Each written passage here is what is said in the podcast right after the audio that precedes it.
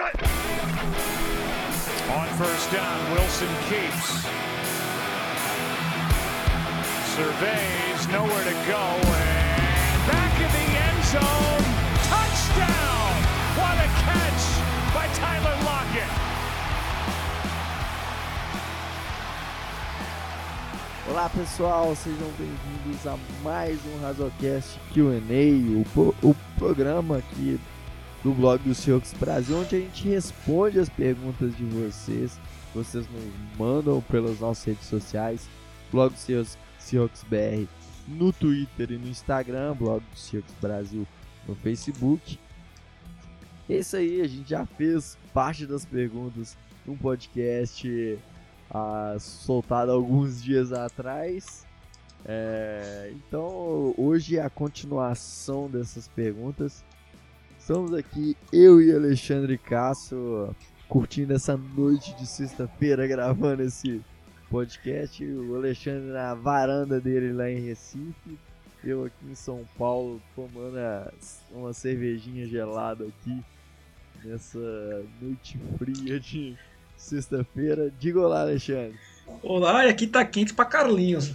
Juntei aqui o quente com o Carlinhos aí de, de, de São Paulo pra dar aquela modo como cosmopolita aí, mas sejam bem-vindos aí, galera.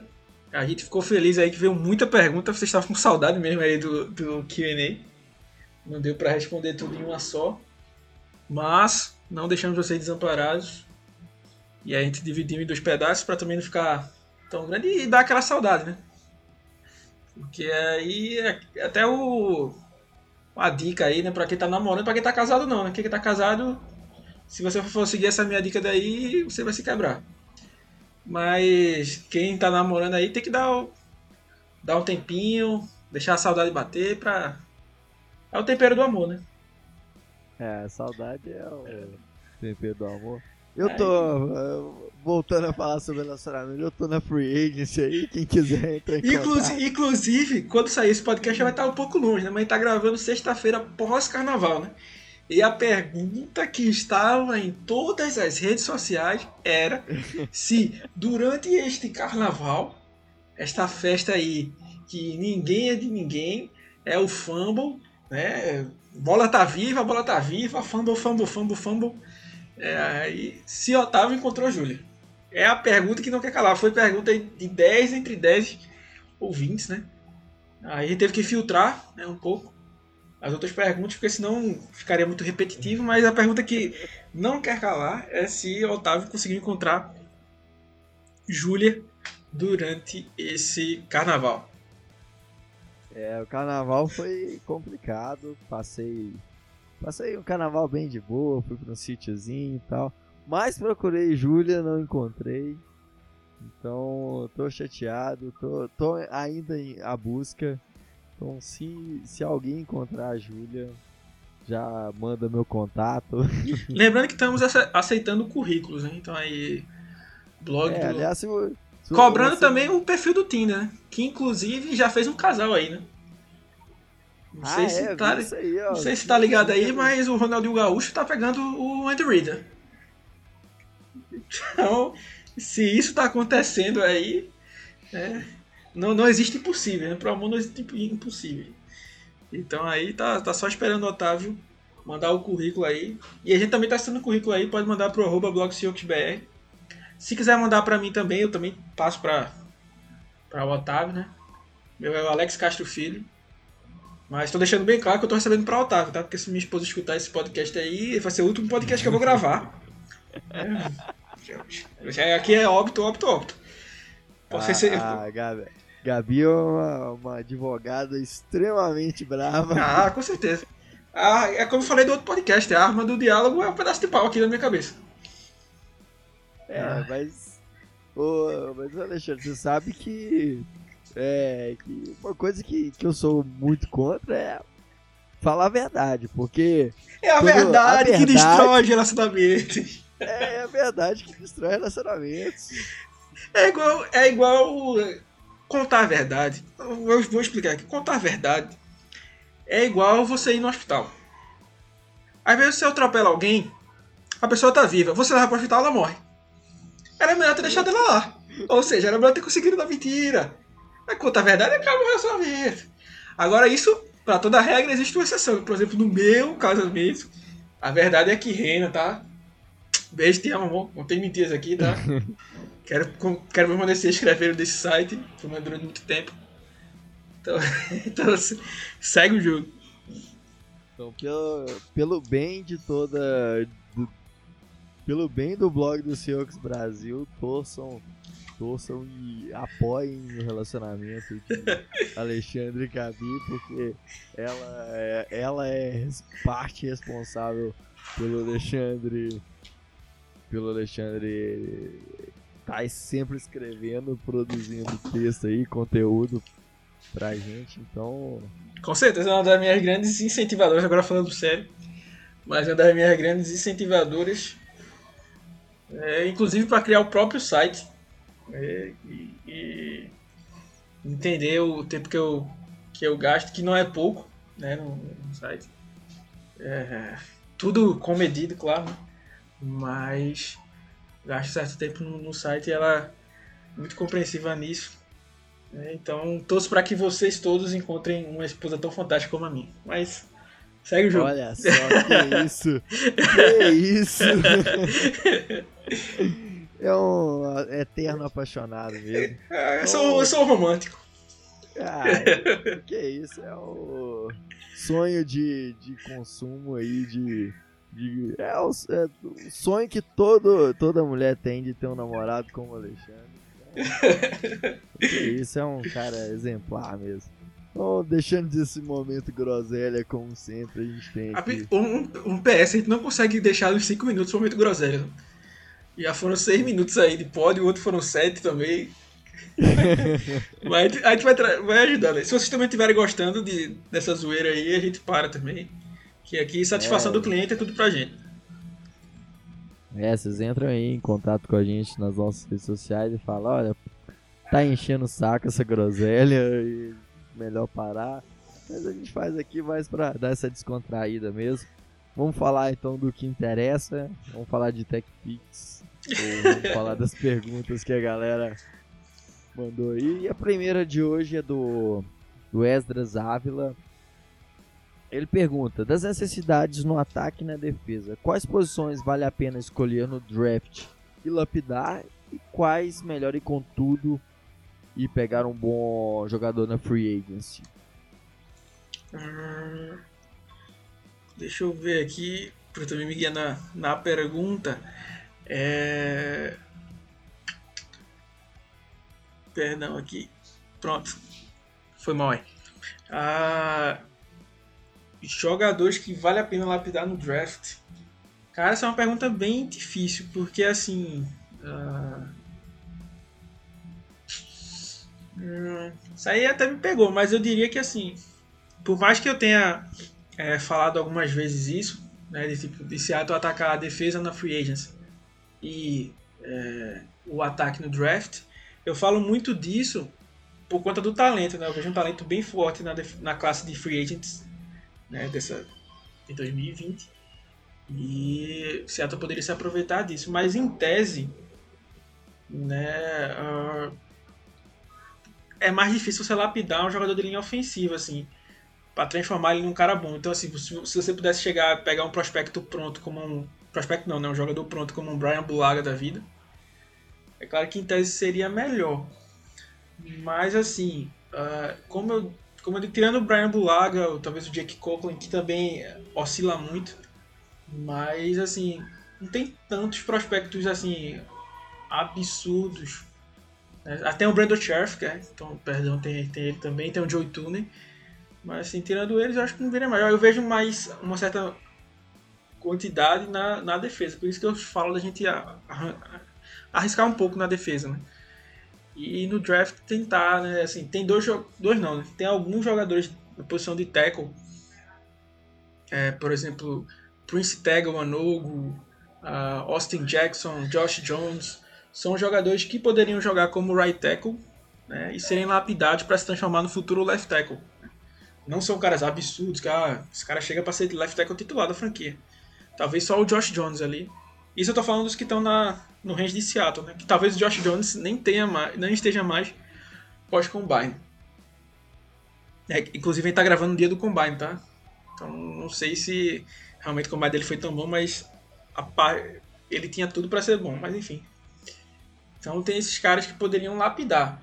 É assim, se fosse uma via de regra, eu diria para ir melhor na, ir mais em defesa no draft e ataque na free agents por conta disso, porque eu acho a linha ofensiva uma posição muito difícil.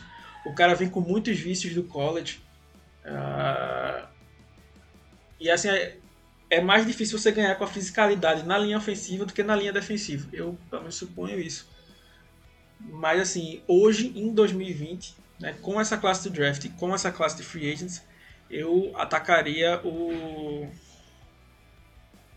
a defesa na free, na free agency e o ataque no draft. É, eu acho que é, vendo, vendo os talentos que, que tem, eu acho que a grande necessidade do ataque é linha ofensiva. E os, os talentos que tem na linha ofensiva é, na Free Agency são caras que são bem caros, então não sei se valeria tanto a pena.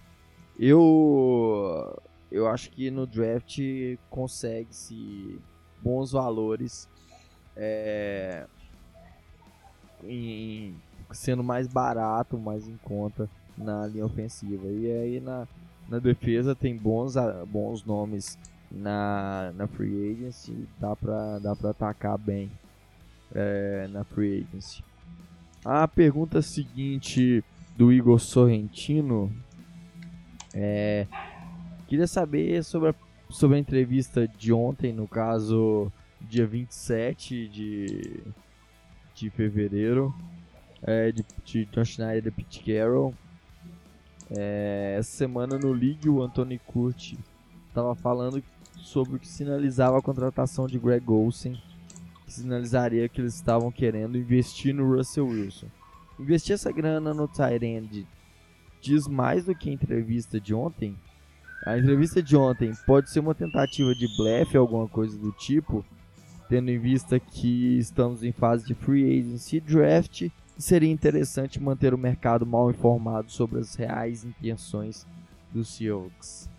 Vamos lá, é, só deixando aí Platita dar uma atualizada, aí, uma situada na verdade. Essa entrevista que ele está falando é a entrevista que o Schneider e o Pete Carroll deram no Combine.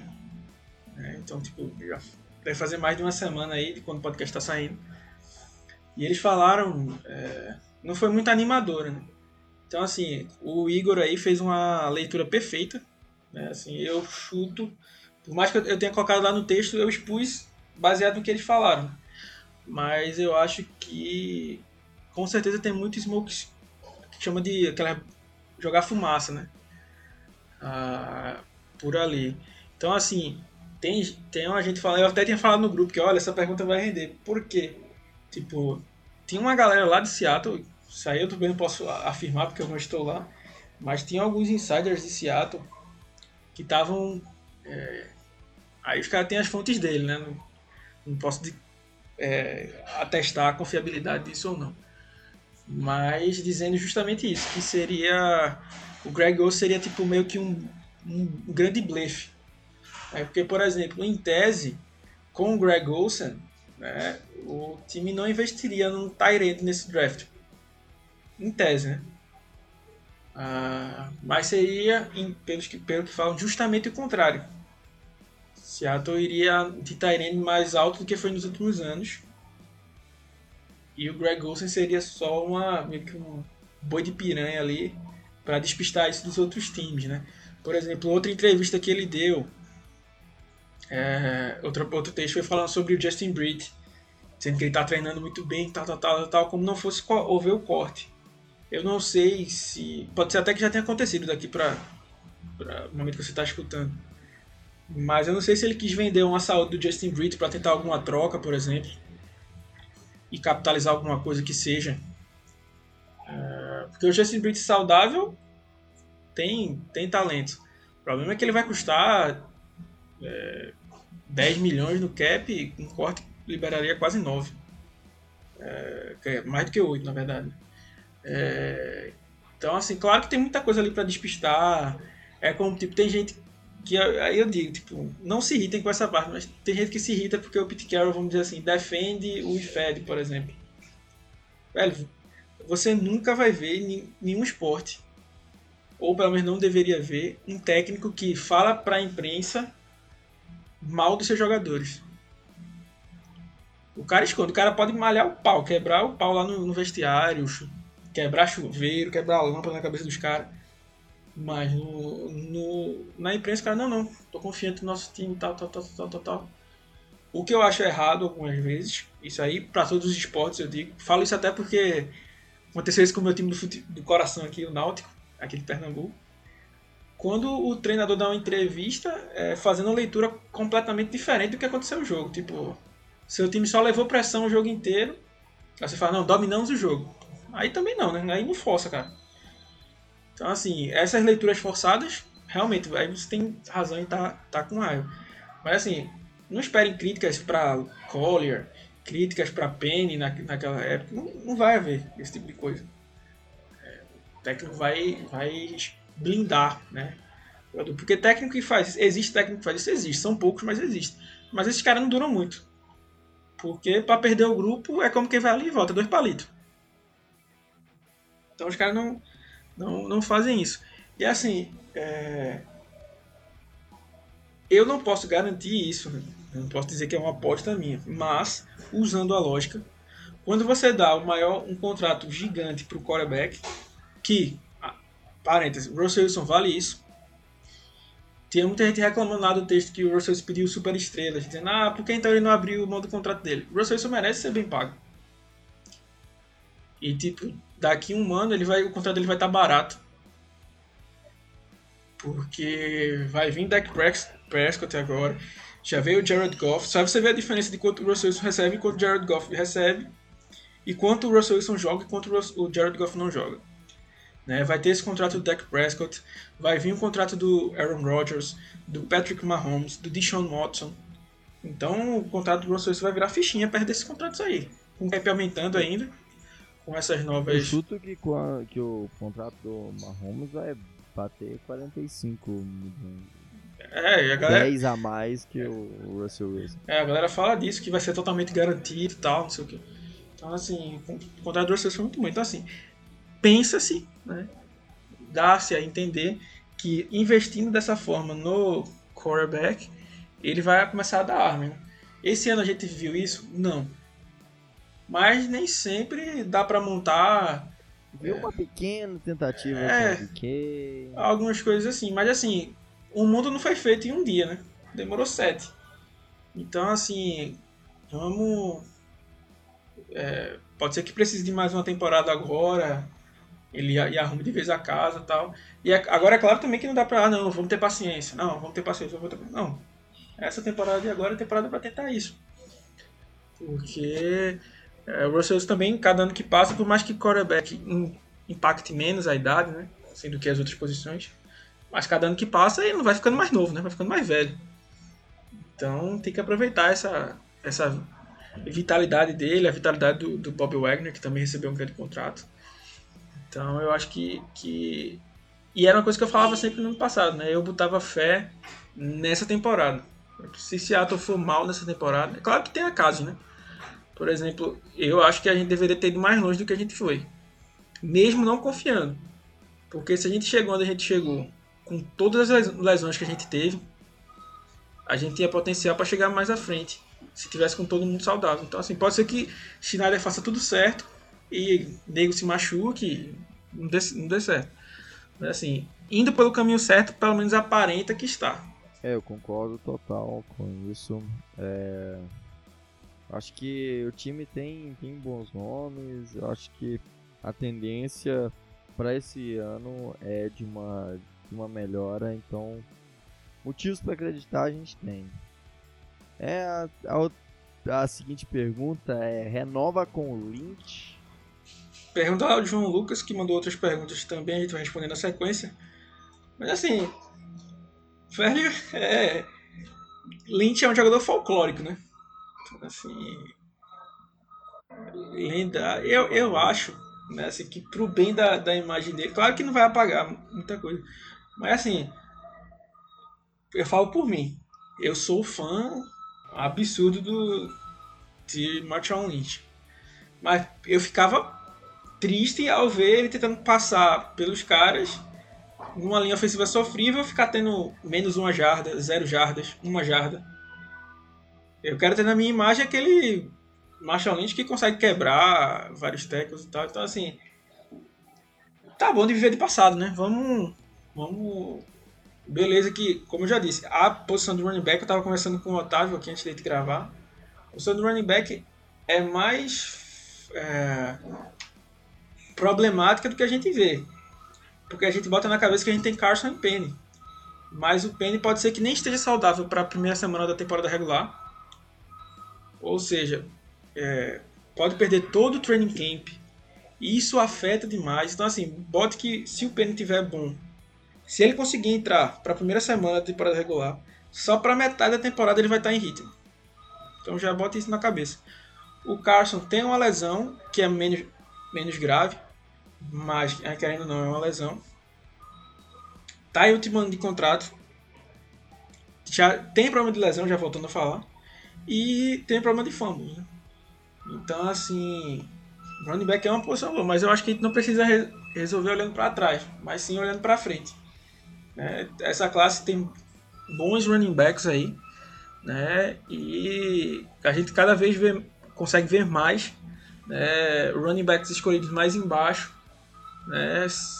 Fazendo, tendo um grande impacto. Né? A gente tem aí liderando a classe o Jonathan Taylor, o J.K. Dobbins e o Dunder Swift, né? Uma coisa que eu sempre que eu falo, tipo, eu tenho as minhas preferências, mas é, qualquer um dos três que você colocar como primeiro, segundo ou terceiro, eu acho que está bem colocado. Eles estão muito próximos, assim, não tem também tantas diferenças assim. Uh, mas tem o Zach Moss, que é um bom, bom running back, é um dos jogadores, meus jogadores preferidos de Utah.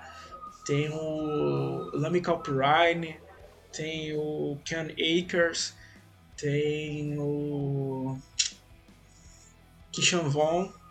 Então, assim, tem bons jogadores né, que podem ser escolhidos mais abaixo e tem um, um impacto similar. Né? Então, assim, tá na hora de olhar para frente também. Né? Às vezes a gente se apega tanto em reclamar do Pete Carroll e seu conservadorismo, mas não tô falando nem que é o caso do, do João Lucas aqui, tá? Mas, tipo.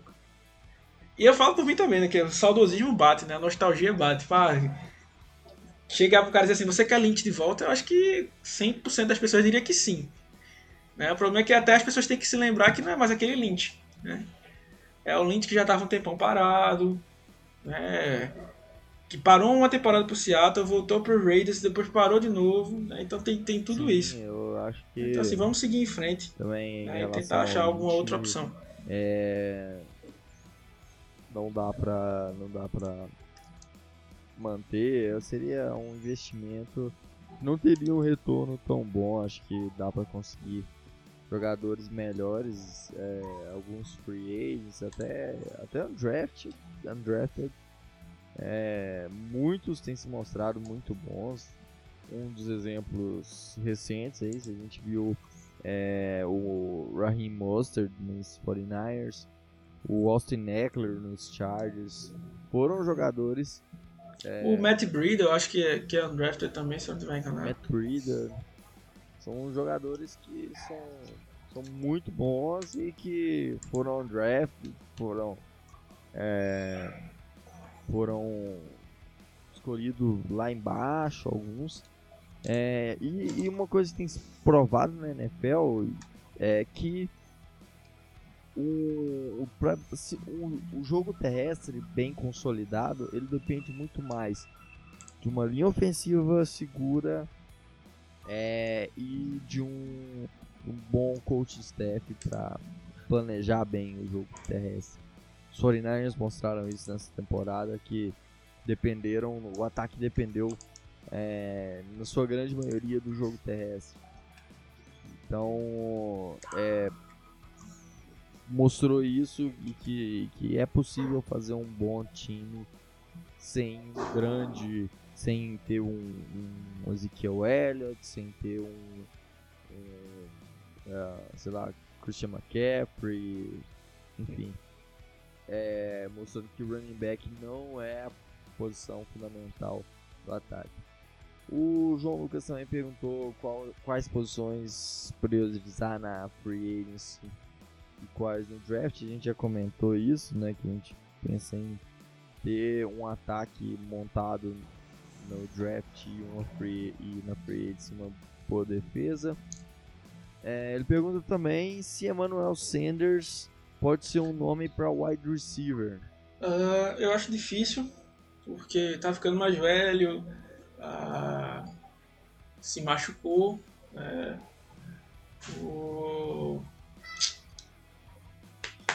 os. Fugiu o nome agora. Os 49ers. Estavam uh, contando muito com ele, até o próprio técnico falou que tipo, o time era um com ele e um sem ele.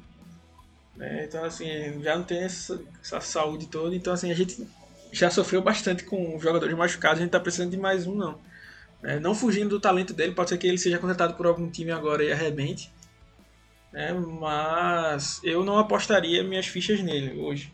Eu tentaria alguma coisa mais sólida na questão de, de é, durabilidade, né?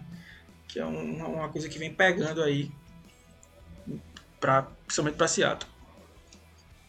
É, o Sender já tem aí seus mais de 30 anos, teve grandes passagens pelos Steelers, pelos Broncos, então um cara com uma carreira bastante longa, então é, é muito bom, mas acho que já passou a sua época, não dá, não dá mais para para acreditar. Acho que tem escolhas melhores que o Sanders para se fazer.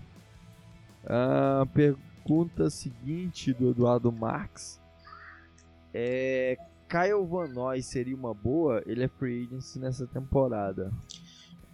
É um grande nome, né? O problema é se os Patriots não vão usar tag nele ou se algum time vai querer gastar muito dinheiro.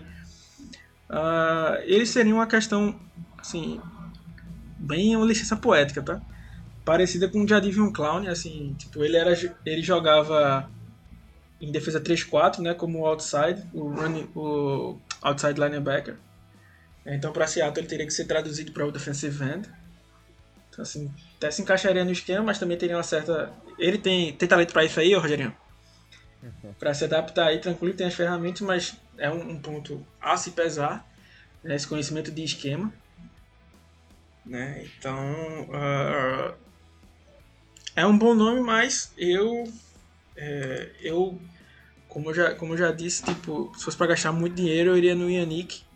Né? Se fosse opções mais baratas, para priorizar um, um Joey Tooney, por exemplo, da, da linha ofensiva, eu iria no Matt Judon, no Everson Griffin é, e mais draft, né? Mas, assim, questão de talento, perfeito a leitura aí do Eduardo. Ele é um grande nome. Né? Ele, o Van Noy pode. Seria. Acho que nenhum time acharia ruim tê-lo na, na sua defesa. É um jogador extremamente versátil. Eu gosto muito dele. Mas acho que é um jogador caro e essa versatilidade toda no sistema de Seattle não é tão necessária. A gente tem o, já tem outros linebackers é, que, de origem, né? A gente tem Bob Wagner e o KJ Wright que fazem essa, essa posição. Acho que é, a gente não precisa desse jogador é, tão versátil a gente precisaria mais de um edge de origem mesmo para poder ser aquele pass rush e incomodar o, o, o quarterback o tempo inteiro. Ah, pergunta seguinte. É, três perguntas. As três também foram, foram do Wesley? Isso. Três perguntas então do Wesley. Primeiro ele pergunta qual a importância de um bom front seven para temporada. Toda, né? É, é aquilo que a gente fala. É tipo, é clichê, mas é aquilo. O front seven ajuda a secundária, né? A secundária ajuda o front seven. E a gente não tem a mesma secundária de antigamente, né? Uh, por mais que ele também não tenha o mesmo front seven antigamente, né, com Michael Bennett, Cliff Urgel, é, indo mais para trás, Brandon Mepane, Chris Clemon. Ah, o pessoal ah, quando lembra da League of Boom lembra muito do, da secundária, mas a, o front seven era maravilhoso. Não, né? você tinha ali uh, Tony McDaniel como defensive tackle, o Brandon Mebane, né, o Chris Clemons, que é um cara super subestimado, subestimado na, subestimado na, na Chris Clemons, Bruce Irvin, né, o Cliff Irvin que já estava aí, o Michael Bennett, então era uma defesa, o maluco é brabo. Bater de frente, mas é, bater de frente com o caminhão. Tinha o Bob Wagner também. Que... É, o Bob Wagner é meio. Ele é meio pé da vida com isso. Ele dá algumas entrevistas falando assim, tipo, ó, eu quero que quando se lembrar dessa defesa aí, Lembre quem é que tava correndo atrás da galera aí, que tinha um tal de um linebacker aí que ia atrás da galera. Então não era só a secundária que fazia o trabalho, não. Então assim, é o. O pessoal lembra, fala muito Earl Thomas, é, Richard Sherman. E, e, Richard Sherman. Tanto que se você, pensa, se você perceber, a gente tinha no outro lado o Brandon Browner, que era um cara que era safety, convertido para cornerback. Né? Tinha o Byron Maxwell, que só funcionou em Seattle. Tinha o Jeremy Lane, que só funcionou em Seattle. Uh, quem mais era? Basicamente esses que jogaram como outside, né? sem contar com, com então, assim, e faziam parte da Legion of. O Brandon Brown era, o, era talvez o melhor, vamos dizer assim, pelo menos o que era mais midiático, né? Mas assim, ou seja, não era porque era puro talento. Se fosse assim, eles poderiam explorar o elo mais fraco o tempo inteiro, mas o elo mais fraco nem sempre era aproveitado, porque às vezes o elo mais fraco jogava bem e. É... Primeiro que seu elo mais fraco entre Richard Sherman, Ken Chancellor e. e Earl Thomas não é nenhum demérito, tá? Mas, de maneira alguma. Mas uh, existe essa, essa questão e muito o front server ajuda muito. E a gente sofreu bastante com o jogo corrido, né? Com o jogo corrido sem conseguir conter o jogo corrido. Né? E o front seven é, faz essa primeira, primeira linha de defesa aí. E assim, no papel é bom, velho, no, no, nosso front seven. Precisava era funcionar, ser melhor treinado assim. O Puna Ford e o Al Woods faziam um trabalho ali sujo nas trincheiras, pegando bloqueios duplos. Ah, e muita gente não vê, né? Passa despercebido, mas a contratação do Al Woods foi muito boa. É, dois caras para o meu jogo corrido, mas não conseguiram. O Jadivion Clown é um dos melhores edges parando o jogo corrido. O Rasheen Green aparece, brilhou muito nessa, nessa função. É, o Quinton Jefferson também ajudou. Quinton Jefferson. Então, assim, a gente até foi bem montado, né? Mas não, não funcionou, né? Vamos ver se nesse ano agora funciona e tá tudo certo. Ele, ele também pergunta como melhorarmos a, a posição dos nossos linebackers para não sofrermos com, com o jogo corrido igual na última temporada. Vai muito disso, né? Que eu, que eu já tinha falado aí na, da primeira pergunta dele. Seattle tem um esquema que ele é feito, pelo menos ele era feito. Ah, tentando falar rápido aqui para não, não não tomar muito tempo, mas se tiverem dúvidas, procurem a gente aí, a gente também tem alguns textos a respeito. Uh, Existem duas dois tipos de técnicas na linha defensiva. Você pode ser one tech ou two tech. O que é isso? Uh, one tech, você só, como o nome diz, é, perdão, one gap ou two gap. Né? One gap você vai atacar um gap só. E two gap você vai controlar dois gaps. Só que aí você diz, como é que você controla dois gaps que você não consegue se multiplicar. Então, assim, quando você é one gap, você, você ataca o, espaço mesmo. Quando você é two gap, você ataca o jogador. Aí você, quando quiser, movimenta ele para um lado ou movimenta ele para o outro. Né? Então é difícil jogadores que tenham essa técnica de two gap. Né? A linha defensiva de, de Pete Carroll tem um, um esquema que é o 4-3. O 4-3 dele ele tem alguns conceitos do 3-4. Né? Então, tipo, em tese, nos 4-3, os dois defensive ends são uh, one gap, mas em Seattle, um deles trabalha como two gap. Por quê? Porque eles querem assumir o máximo de bloqueio para deixar o caminho limpo para quem aparecer? KJ Wright e Bob Wagner. Então, assim, os momentos áureos deles também vieram porque esse encaixe funcionava bem dessa forma. Tinha, vamos dizer assim, um limpa-trilhos na frente. Né, e daí passava. Por isso que, assim, beleza que a gente falou do Jaron Riggs não ter muitos sacks e tal, tal. Mas muito vem desse esquema. Tipo, se você olhar, não era tão... Seattle não tem tantos defensive tackles com é, grandes sacks, essas coisas assim.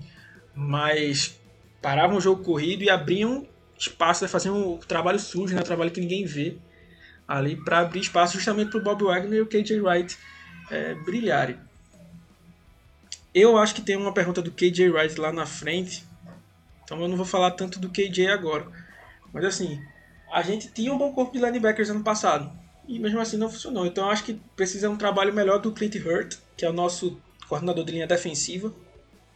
Ele fazer um trabalho, precisa fazer um trabalho melhor, conversar com, com o Pete Carroll, conversar com o Ken Norton Jr., eles se acertarem nisso. É assim, eu acho que não boto tanta culpa nos linebackers, eu boto mais na, na, linha defensiva, que por mais que tenha talento, não funcionou assim. Eram, se você assistir o tape de Seattle, até algumas coisas engraçadas. Tipo, fazia uma jogada absurdamente bem desenhada, um sec, um tackle uma perda de jardas, e na outra jogada seria 20 jardas, pós-contato, para um running back. Então, assim, era muito inconstante, né? Então, assim, precisa mais. Eu acho que, a, além, mais do que peças, precisa focar mais nesse, nesse tipo de, de trabalho, né? Assim, da, da linha defensiva. Sobre os linebackers em si, assim, eu acho que o Bob Wagner precisa voltar ao nível dele, né? O esquema também não ajudou muito. É uma coisa que eu cobro é o Corey Barton mais em campo, porque o Corey Barton pode ser o substituto para o KJ Wright. É, o KJ Wright é um cara que marca muito bem passe. Sim, tem uma leitura absurda. O Corey Barton era um cara que era safety no college, no high school. Né? Então ele tem essa, essa noção, ele marca bem passe. Então ele... não estou dizendo que ele vai ter o mesmo desempenho, tá? Mas assim, ele tem potencial para fazer algo semelhante. Então precisa ser trabalhado. O Ben Burkeven é um cara bem subestimado. Né? É um cara que é muito rápido, lê muito bem passe também. Então assim, e é disposto para caramba para dar técnico, né? Então assim, eu acho que o Seattle pode até procurar algum nome para compor aí, mas eu acho que para o futuro esses nomes daí estariam estariam bons. Pode, pode achar algum nome a mais que, que possa dar alguma força aí. Eu, eu acho que o Kendricks já não já não dá mais, né? Cinco, seis vezes, na verdade, eu acho. A, a, a sentença foi adiada e tal. Então, assim, bola para frente aí. Aí o Wesley também pergunta: um jogador importante do PES Rush é, fará falta igual Michael Bennett e Frank Clark?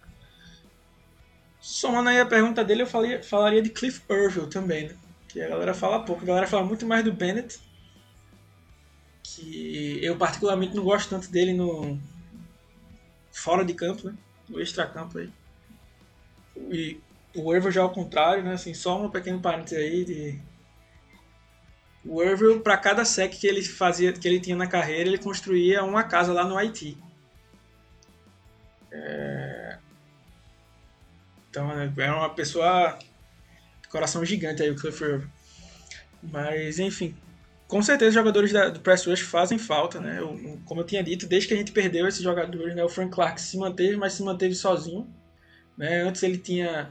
A gente tinha Cliff Irville, Michael Bennett e o Frank Clark era reserva desses caras. Então só para ver o nível que a gente tinha de defesa. Então a gente precisa. Foi até o que eu falei no, no outro podcast de perguntas. Tá na hora da gente pegar um nome, como por exemplo, eu falei do Yannick. Né? Ou como pode ser até o, o Jadivion Clown, se não for para um, um contrário. O problema do Jadivion Clown é que ele sofre muito com lesões. É claro que a gente sabe que na NFL a maioria dos jogadores sofrem com uma, uma lesão ou outra, principalmente em defesa, que os caras estão entrando em contato o tempo inteiro. Mas o Jadivion Clown é demais, assim. Tem lesões graves tal, perde muito, muita partida por conta disso. Mas assim, a gente precisa setar, assim, dizer, ó, não, defensive end tá tranquilo, como era com Cliff Irville e, e Michael Bennett. Tipo, a gente podia pensar, não, vamos pegar substitutos para eles. Mas a gente não pensava assim, eita, bota a mão na cabeça que a gente não sabe quem vai ser o pass rush da gente ano que vem. Não. eram caras que a gente tinha confiança total ali. Então falta esse nome, né? Falta Seattle chegar assim, ó, vou pagar o contrato aqui pro Yannick, por exemplo, que é um cara que é novo, é saudável, então vai ficar por um tempo, um Dante Fowler, né, que não tem o mesmo impacto, mas é um bom jogador, tipo, dá, é saudável também. Então já, já ajuda nessa parte. O Everson Griffin, que tipo, já seria mais. é, O Everson Griffin eu não, não botei na lista, porque já tá com seus 32, eu acho. né? Então assim, seria. Teria mais um ano, dois anos no máximo. Eu falo até de tipo. De ter um contrato longo, assim, um contrato de cinco anos. Então jogadores para isso. Pra dizer assim, tipo, ah, com o Edge a gente não se preocupa, preocupa mais. No próximo draft, no próximo free agent, a gente vai atrás de outras posições. Edge, a gente já tá resolvido. Porque tá, depois dessa era, né, quanto Frank Clark sai, se machucou, se aposentou, o Michael Bennett foi trocado, a gente ficou, quem vai trazer para ser para trabalhar no Edge? Ninguém. Chegou ano passado a mesma coisa, chegou esse ano a mesma coisa. Então, três anos seguidos, três intertemporadas seguidas, a gente tá tendo que trabalhar para achar um Edge.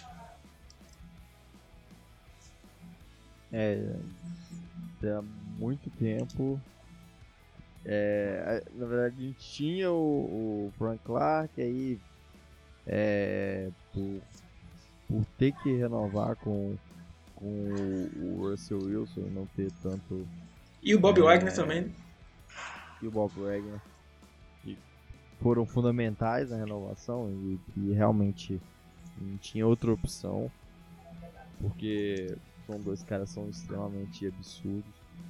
É, agora em relação a e aí a gente perdeu o nosso principal personagem. A sorte que a gente conseguiu um excelente valor por ele na troca, infelizmente não foi bem aproveitado porque a escolha do do, Collier. do queridíssimo Collier não valeu a pena, mas é enfim, bola pra frente, agora a gente tem outras opções. Vamos ver o que que Seattle faz nessa temporada com dinheiro podendo com mais dinheiro podendo gastar mais e também no draft tendo boas escolhas, boas em quantidade, bastante escolhas para poder aproveitar aí. E agora vamos para a sessão Paulinho, que o Paulinho mandou um monte de perguntas pra gente aqui. É, vamos conversar então, responder aí as dúvidas do Paulinho. Aliás, um grande abraço aí, Paulinho. Valeu pela, por ter mandado as perguntas. Se você é- quer mandar. E é seguidor internacional, tá? Eita! Falando diretamente lá de Seattle. Seattle. É, vamos lá pra. Então, ele que já deve estar. né, ele, na verdade, tá, tá tardezinha, aproveitando a tardezinha lá agora. Em Seattle. É, aqui já são quase 10 horas da noite, a hora que a gente tá gravando. Um grande abraço, então, Paulinho. E a primeira pergunta é: quanto a incapacidade de Pete Carroll de ter um bom clock man- management é, pesou na, na nossa campanha da temporada regular? Se fossem os timeouts usados muito cedo, desafios sem sentidos, e não pedir timeout quando deveria, ou até mesmo pedir timeout que ajudasse o adversário, isso aí pesou no- durante a temporada? A gente falou isso aí já em, em vários pods, né? De pós-derrota, principalmente. Quanto isso atrapalhou, né? Ah, no jogo contra os 49ers, no último jogo, né? Contra os 49ers, a gente teve um delay of game. Ah, contra os Saints, o Metcalf conseguiu uma recepção absurda e não- não- ele não pediu tempo. Ah, os desafios, ele tinha um argumento dele lá que é meio que um conchavo, vamos dizer assim. Ah, alguns técnicos estavam pedindo meio que, abre aspas, adoidado, assim, de forma desordenada, os, os desafios para meio que provar um ponto, para dizer assim que a, a NFL mudou a regra para esse desafio, mas não estava disposta a mudar a maioria das chamadas. Que eu acho que não deveria estar sendo gasto, mas enfim. Mas assim, pesou bastante né? na, na temporada regular, né? Ah, então, teve e teve uma falta de cadência, né? Por exemplo, contra os Panthers e contra os Falcons, faltou o time terminar no mesmo a mesma pegada que, que que começou o jogo, né? Então assim pesou bastante, né? Assim, Seattle poderia ter sido é... falo isso sem menosprezar os 49ers, tá?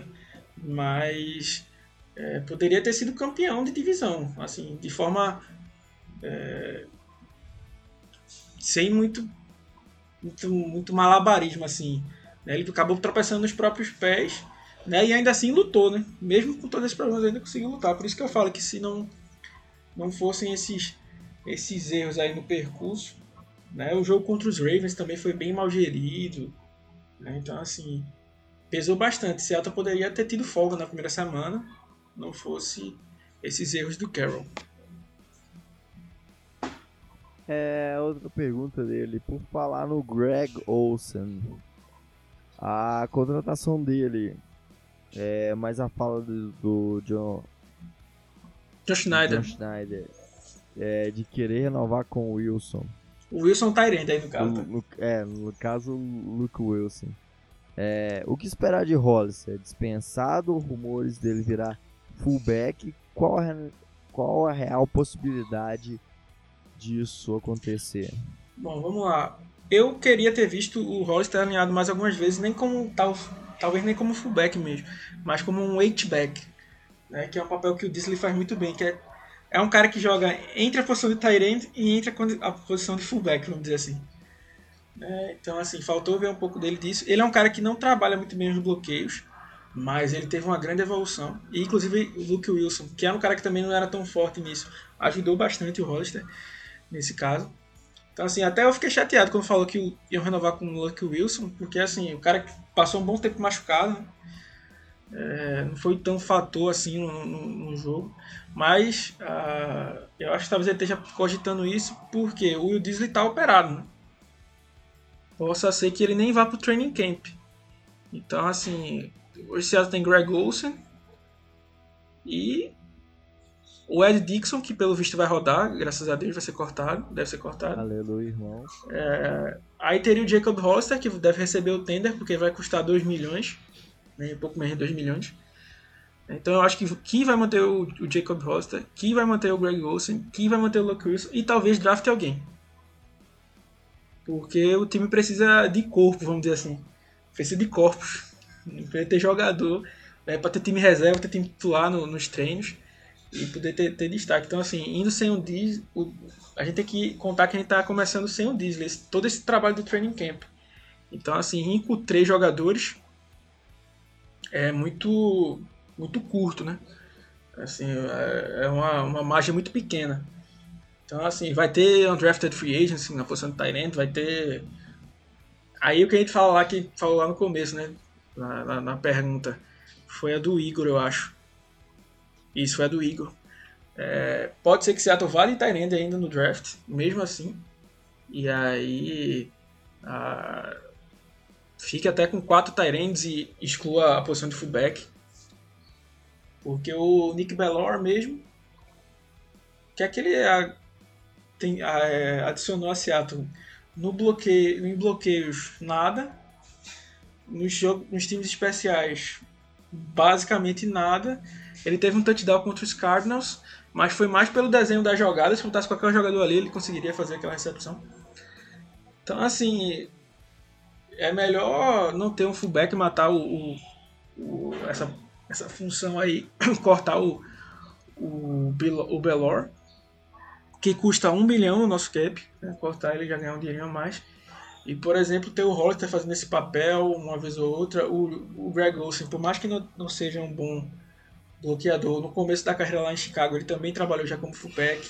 O Will Disley podia fazer aparecer como, como isso. Tem alguns é, Tyrants que, que podem fazer esse trabalho também, né? O, o Trotman, o Hunter Bryant faz, faz isso, por mais que o Hunter Bryant não seja um forte bloqueador antes que alguém fale, mas pode fazer esse papel, porque hoje, tirando o Yusek, Yusik e o Anthony Sherman, que é o dos, dos Chiefs, né? Foi até o último Super Bowl, né? Foram os únicos times que tinham realmente bons fullbacks. Talvez eu possa estar esquecendo de algum, mas também se eu tiver um, ou no máximo outro. De 32 franquias. Os Chargers, é, tem algum. É, mas tipo, cara que mude o jogo, vamos dizer assim, não tem mais. Não tem mais um, um, um Max Strong. James Devlin. É, o James Devlin, é, realmente. O James Devlin tem um. É realmente aquele limpa-trilho ali. Lembra o Strong, que era fullback de, de, de Seattle, um dos melhores que o time já teve. É, a... E até dava agonia ver o Trey Madden usando a camisa dele, mas enfim. É, então, assim, como está se usando pouco, e por exemplo, o próprio Belor não vem fazendo essa função, se colocar o Hollister fazendo aquela função e o Belor, eu vejo que o time pode até ganhar mais com o Hollister, pelo fato do Hollister correr bem rotas e ser mais rápido é, do, que, ah, certeza, do que qualquer outra coisa. É, eu acho também, eu acho que. Eu, eu gosto do. do eu acho que o Hollister quando ele chegou, ele conseguia é, produzir bem, depois ele, ele começou a dropar muitos passes, é uma coisa que, é, que me incomodou bastante no final da, da temporada. É, a quantidade de drops e, assim, algumas recepções eram bem fáceis. É, apesar dele correr muito bem, é, rotas, ele falha nessa questão de bloquear por não ter tanto porte físico é, e também nas mãos. É, outra pergunta: o que esperar da movimenta de movimentações na, na, da off-season dos nossos rivais de divisão? Quais as principais perdas de cada time? Quais as expectativas para melhoria de cada um desses times?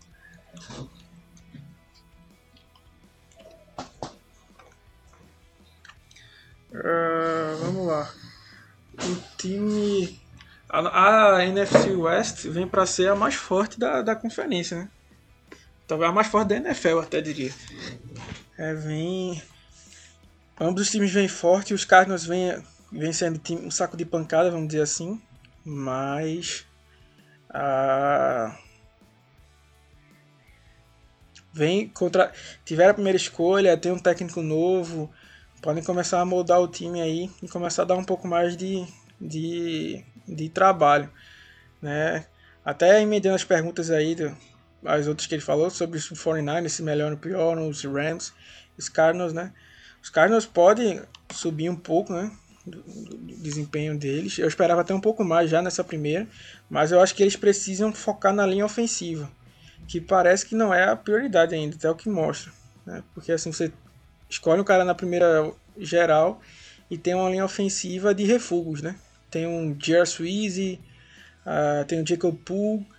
Então, assim, são caras que é, vieram dos Giants, do, dos, dos Seahawks, é, e passaram mais tempo machucado do que qualquer outra coisa. Uh, sobre os Rams, a grande luta dos Rams é o cap, né? Tem Jalen Ramsey para renovar, né? Que tem o próprio Dante Fowler, que ninguém sabe como vai ficar. Tem o Jared Goff, que tem um contrato astronômico. O Todd Gurley, que tem um contrato astronômico. Tem o Aaron Donald, que também tem um contrato grande. Então, assim, eu acho que ele se. se é o Ramsey que tá para renovar, como tinha dito. Mas, assim. Uh, e, e se fosse para apostar, vamos dizer assim, eu apostaria nos Rams descendo e os Cardinals subindo, por exemplo. Porque a não ser que faça uma engenharia financeira muito boa e consiga manter esse elenco. Esse elenco daí é um elenco que dá para manter esse mesmo nível que ele teve, né? Ou com, com ou ajustando um pouco mais com, com free agents, não sei. Mas é, se perder esses jogadores que a gente citou aqui, então eles tendem a, a cair, né? Eles, eles parecem ter feito uma aposta para chegar com tudo no, no, no Super Bowl, né? Fazer uma corrida aí pro Super Bowl, mas não, infelizmente não conseguiram. Os 49ers, né? Uh, acho que a grande questão é porque eles têm muito dinheiro investido no quarterback, que, minha opinião, tá? E falo isso, aí cada um acredita se quiser, mas não falo por rivalidade. Mas eu não acho que o Jimmy Garoppolo é um quarterback de franquia, um cara elite. Né? Mas ele tem um salário muito alto, né? E aí vão começar a vir as renovações também. Eles têm um trabalho bom, porque o McLinch é um rookie, é um cara que vai ficar aí por mais alguns anos. É, eles deram muito dinheiro pro Tevin Coleman e pro McKinnon, mas eles já provaram que, que é, consegue se virar sem eles, né? Então nem sei qual é o futuro desses jogadores lá. E eles precisam gastar dinheiro em um wide receiver, né? Pra... Porque assim, George Kittle é um animal, é um monstro, mas já teve time que conseguiu parar o Rob Gronkowski. Né? É, Ken Norton Jr. com Akin King e Lano Rio, num esquema bem desenhado, conseguiu parar Travis Kelsey. Né? Então, assim, por mais que tenha sido arrasador essa outra temporada, os times vão conseguir. É, mesma coisa do Lamar Jackson, né? Que destruiu aí tal o ano inteiro. Mas a tendência é que no próximo ano os times se acostumem mais, né? Tipo, a tendência aparece, chega na outra temporada, os times começam a, a se defender melhor. Por exemplo, era o RPO, né? era o Run Option antes, né? O RPO depois. Então, tudo essas mudanças que vem, os times vêm se adaptando depois. Então, assim, não dá para o Garoppolo ficar lançando bola pro Kiro dia sim dia também, né? Então, eles precisam de outras armas. Então, acho que é mais ou menos por aí. Das duas maiores necessidades, linha ofensiva, linha defensiva, quantos podemos pegar na free agency e quantos no draft? Em posição deveríamos ir nas piques altas do draft e outras posições e que outras posições devemos pegar no draft? Wide receiver, defensive back, running back. Bom, a gente falou boa parte já dessa pergunta aí, né? Mas assim, se fosse para escolher dentro da OL, eu acho que não sei se foi isso que ele quis dizer, eu, seria offensive tackle e dentro da DL seria defensive end, né? É... E as outras posições que a gente deveria pegar é um wide receiver, a gente precisa de um wide receiver 3. E como eu disse, essa classe está muito talentosa. A gente pode até gastar duas picks em wide receivers para garantir mais o, o, o, futuro, dependendo dos talentos que estejam disponíveis. É, a gente precisa de um, de um cornerback, pelo menos. Uh, Aí tem uma questão, né? Eu até conversei com o Lucas Brogni, queria até mandar um abraço aí pra ele. É... Ele tava até irritado, tipo, parem de colocar safety pra Seattle aí na segunda rodada alta, tá, não sei o que. Tem colocado Kyle Duggar. É uma, é uma questão, né? Tipo, ah, Seattle acabou de gastar uma pique muito alta no Marquis Blair. Só que foi um reach, né? Um cara que não conseguiu bater lá no Rio. É, então, assim, eu nunca vou, vou ficar repetindo essa tecla porque para mim é absurdo você gastar uma escolha de segunda rodada e o cara não conseguir é, ficar à frente do, do Delano Hill no seu roster. Ah, então, assim, foi uma jogada fora, eu acho assim, o Marquis Blair. Pode chegar agora e brilhar tal, mas assim, no ano passado foi uma segunda alta, então escolha para mim até terceira rodada os caras têm que render alguma coisa. Ele não rendeu basicamente nada e não conseguiu fazer frente nem quando o, o Cody Diggs se machucou, nem quando o Bradley, Mac, Bradley McDougall se machucou. Então, falando dessas coisas, é, é, como é que se chama? Eu falo, falo desse ponto. Então, assim, podia ser até ser que Seattle vá de safety, né? Ah, e pode ser uma opção, né? Que a gente falou até lá no nosso último mock. Ah, vocês, quem quiser dar uma escutada aí no nosso mock que a gente fez de, de só de Seattle. A gente falou um pouco de um jogador que podia encaixar bem nessas duas posições, tanto corner como, como safety. E running back a gente precisa também, como a gente já falou aí na, na pergunta sobre o Lynch, né, a, no, a, gente vai ter basicamente o Travis Homer saudável no começo do próximo ano. Então é bom ter uma, alguma outra opção. O Process foi embora, né? E o Carson, como já disse, está acabando o contrato, tem problema de lesão, né? O Penny vai voltar de uma lesão grave, então a gente não sabe como é que ele vai voltar. Pode ser que ele não tenha mais a mesma explosão, então é bom tentar se atentar a isso. Ele perguntou, o Paulinho também perguntou o que esperar de DeMarcus Christmas e será que Pete Carroll vai contar com ele e tirar um pouco de proveito é, e tirar um pouco o foco em defensive tackle no, no draft? É, pergunta também, e se o Reed renovar, Será se, se nem pegariam, por exemplo, um defensive tackle no draft? Vamos lá, o de Marcus Christmas não foi uma escolha que eu gostei tanto. Sim, beleza que foi sexta rodada, então é meio que aquele fim de festa, né? Fim de balada. É, final da micareta ali, ninguém é de ninguém. Pega, é, pega qualquer. Não É. pegou ninguém na noite. É, aí o cara chega lá e pega um Demarcus Christmas da vida. Mas, assim, eu não vejo ele com. Pode ser até que ele se transforme num bom jogador de rotação. Mas eu acho que é o teto dele, assim, é virar um jogador de rotação. Não vejo. Com o que ele mostrava no college, eu não, vejo particularmente em que ele, se, se- em que ele evolu, evo- iria evoluir a chegar a esse ponto. Ah, se o Reed renovar, ainda assim eu acho que a gente precisa de um outro defensive tackle. Por quê? O Puna Ford é um ótimo jogador, gosto muito dele. Quem todo me conhece sabe que é um dos meus jogadores preferidos. Ah, até pelo fol- abre aspas, folclore que tem ao redor dele, né? Tá toda a história. Ah, e.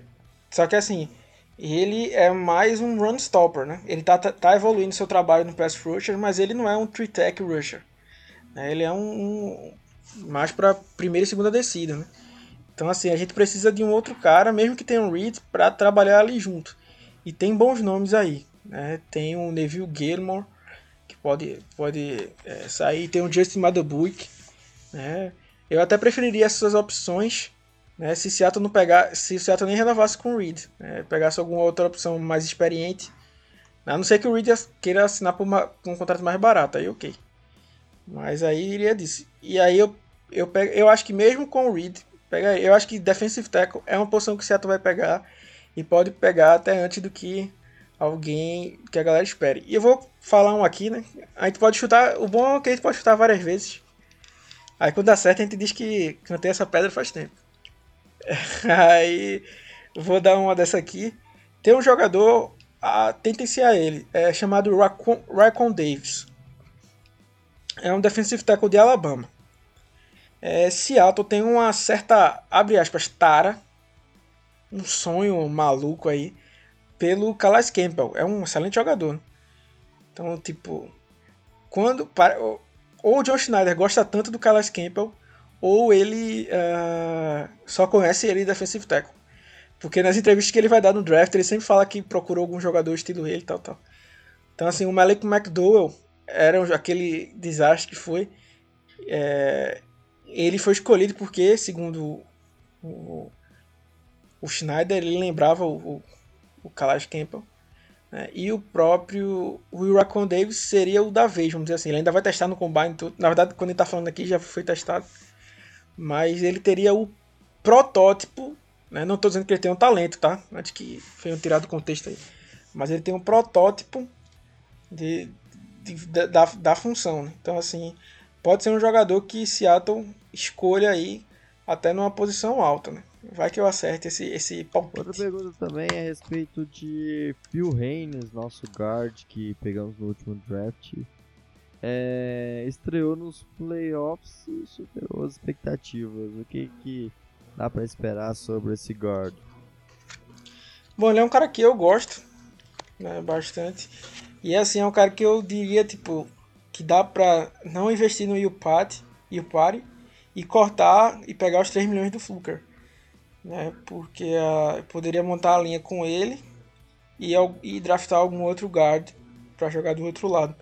É, assim, porque é, é para mim é aquela questão assim, não adianta você draftar o jogador pra deixar ele esquentando o banco. Então assim, se gastou pique no cara, bota o cara pra jogar, né? Era uma coisa que eu dizia, tipo, demoraram muito pra ativar ele, pra colocar ele em campo, é, botaram mais gente na frente, então assim, ele era pra ser um reserva imediato do Yupari e do Fluker, porque ele tem um estilo parecido até. Então assim, o jogo contra os Packers eu gostei bastante, a gente tem até um texto falando sobre isso, um raio-x lá. Então dei uma pesquisada. Ah, mas ele jogou muito bem e ele melhorou alguns. Assim, ele foi bem engraçado assim, a análise dele, porque se vocês lerem também a análise que fiz quando ele foi escolhido, é meio que os pontos, alguns pontos fortes que ele tinha no college, ele não traduziu para NFL e algumas fraquezas que ele tinha no college, ele conseguiu consertar para NFL, que é bastante estranho. Né? Então, assim, eu, achava, eu esperava ele ser bem mais dominante no jogo corrido, que ele não foi tanto. Claro que dá- tem um, o aspecto do resto da linha não tá tão bem, tá bem desfalcado. E no jogo de passe ele já foi muito bem, né? Pegou os instantes, estava sempre alerta, né? Tem uma capacidade de espelhar o, o adversário boa. Então, assim, eu, eu gosto bastante dele a ponto de dizer assim: Fluker, arruma tuas malas e, e vaza aí. E libera esses 3 milhões aí pra gente investir em mais alguém. O que fazer com KJ Wright? Temporada passada foi um dos três melhores jogadores da defesa e se provou. Renova ou não?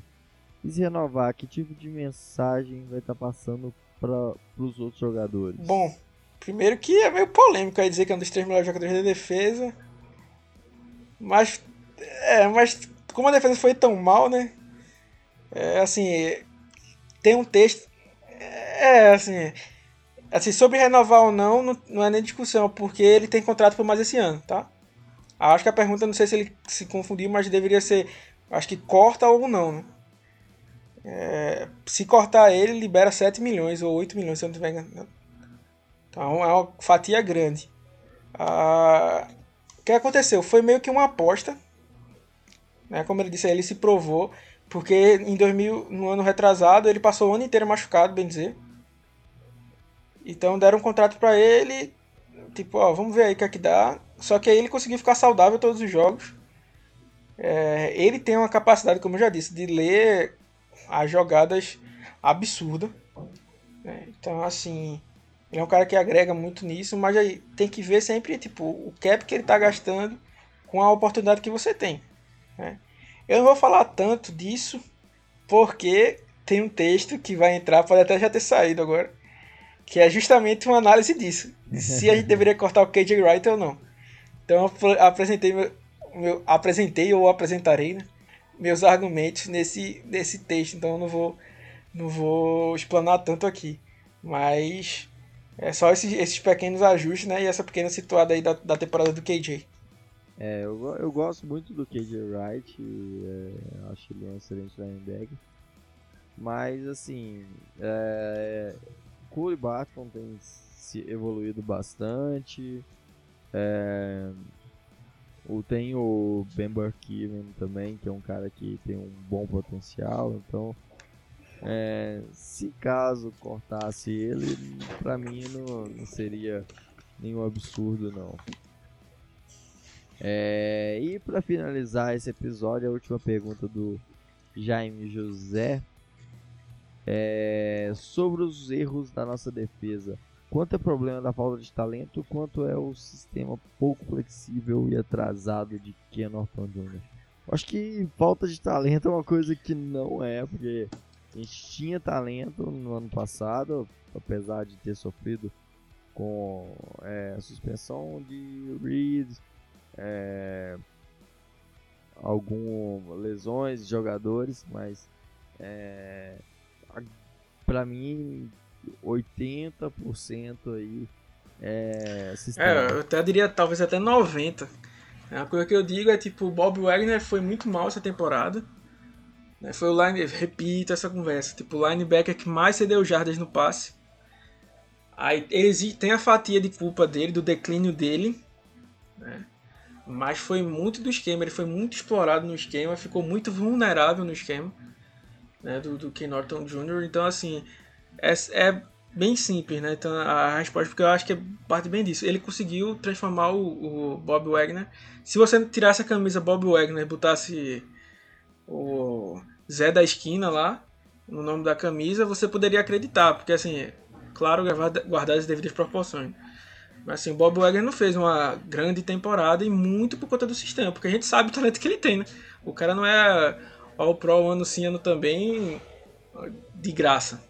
É ele cara que joga muito e o, o Ken Norton Jr. conseguiu, vamos dizer assim, abrir é, aspas, desgraçar a vida do cara. Fez uma... Gente criticou durante toda a temporada o trabalho do Ken Norton Jr. Então acho que ele tem muito que evoluir. É um dos pontos, não o único, mas um dos pontos, do insistência em jogar com base defense, jogando grande, grande maioria dos snaps com defesa 4-3, então não dá. É... Então é isso aí, pessoal. Finalizamos mais um podcast do blog do Seahawks Brasil. Se você gostou, não deixe de seguir a gente nas nossas redes sociais, blog Seahawks BR no Twitter, no Instagram, blog Seahawks Brasil no Facebook. Também não deixe de acessar o nosso site seahawksbr.com Lá tem texto todo dia gente tá aí preparando muita coisa na free agency, no draft e até a temporada começar, a gente não para momento nenhum. Tem conteúdo todo dia, só acessar lá. É, e é isso aí, pessoal. Até o próximo episódio e Go Rocks! É isso aí, galera. Muito obrigado aí pelas perguntas. A gente vai voltar a fazer maior periodicidade. Essas das perguntas, principalmente na off-season. Então fiquem à vontade aí para mandar sugestões de texto, de podcast, uh, de, de, mudanças para o site. A gente, você sabe que a gente está sempre aberto a ouvir vocês.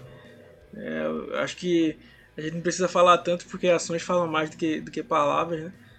Mas vocês são sempre a nossa prioridade, então a gente sempre tenta ouvir vocês e sempre, sempre tenta tratar vocês com o maior carinho possível. É a nossa. Eu digo para todo mundo que entra para trabalhar no blog que a única regra é essa: é tratar os torcedores com a maior cordialidade possível. Então, assim, o que a gente puder fazer para atender a necessidade de vocês, a gente vai estar sempre tentando. Então, assim, quem quem uh, tiver sugestão pode mandar para a gente. Quem quiser é, dar uma força no nosso trabalho pode se associar lá no plano de membros, é, é, planos. É, tem, a gente fez uma camisa também para a Seattle, ficou bem bacana lá com o pessoal da NFL. É, tá com preço de lançamento aí em promoção, a gente tá segurando aí o máximo de tempo possível esse preço ainda. Então aí, para você estar tá bem vestido aí para a próxima, pra próxima temporada, já, já pode garantir aí. Inclusive temos em dois modelos, então se você está em dúvida de qual número você vai colocar e qual nome você vai colocar na camisa, que é tudo customizável, você pode aí acabar com a dúvida e pedir uma de cada, que as duas estão muito bonitas. Né? E a qualidade é fantástica, qualidade, a qualidade da track. Então é, então é só chegar lá e garantir. Boa. E é isso, um grande abraço e Go Hawks!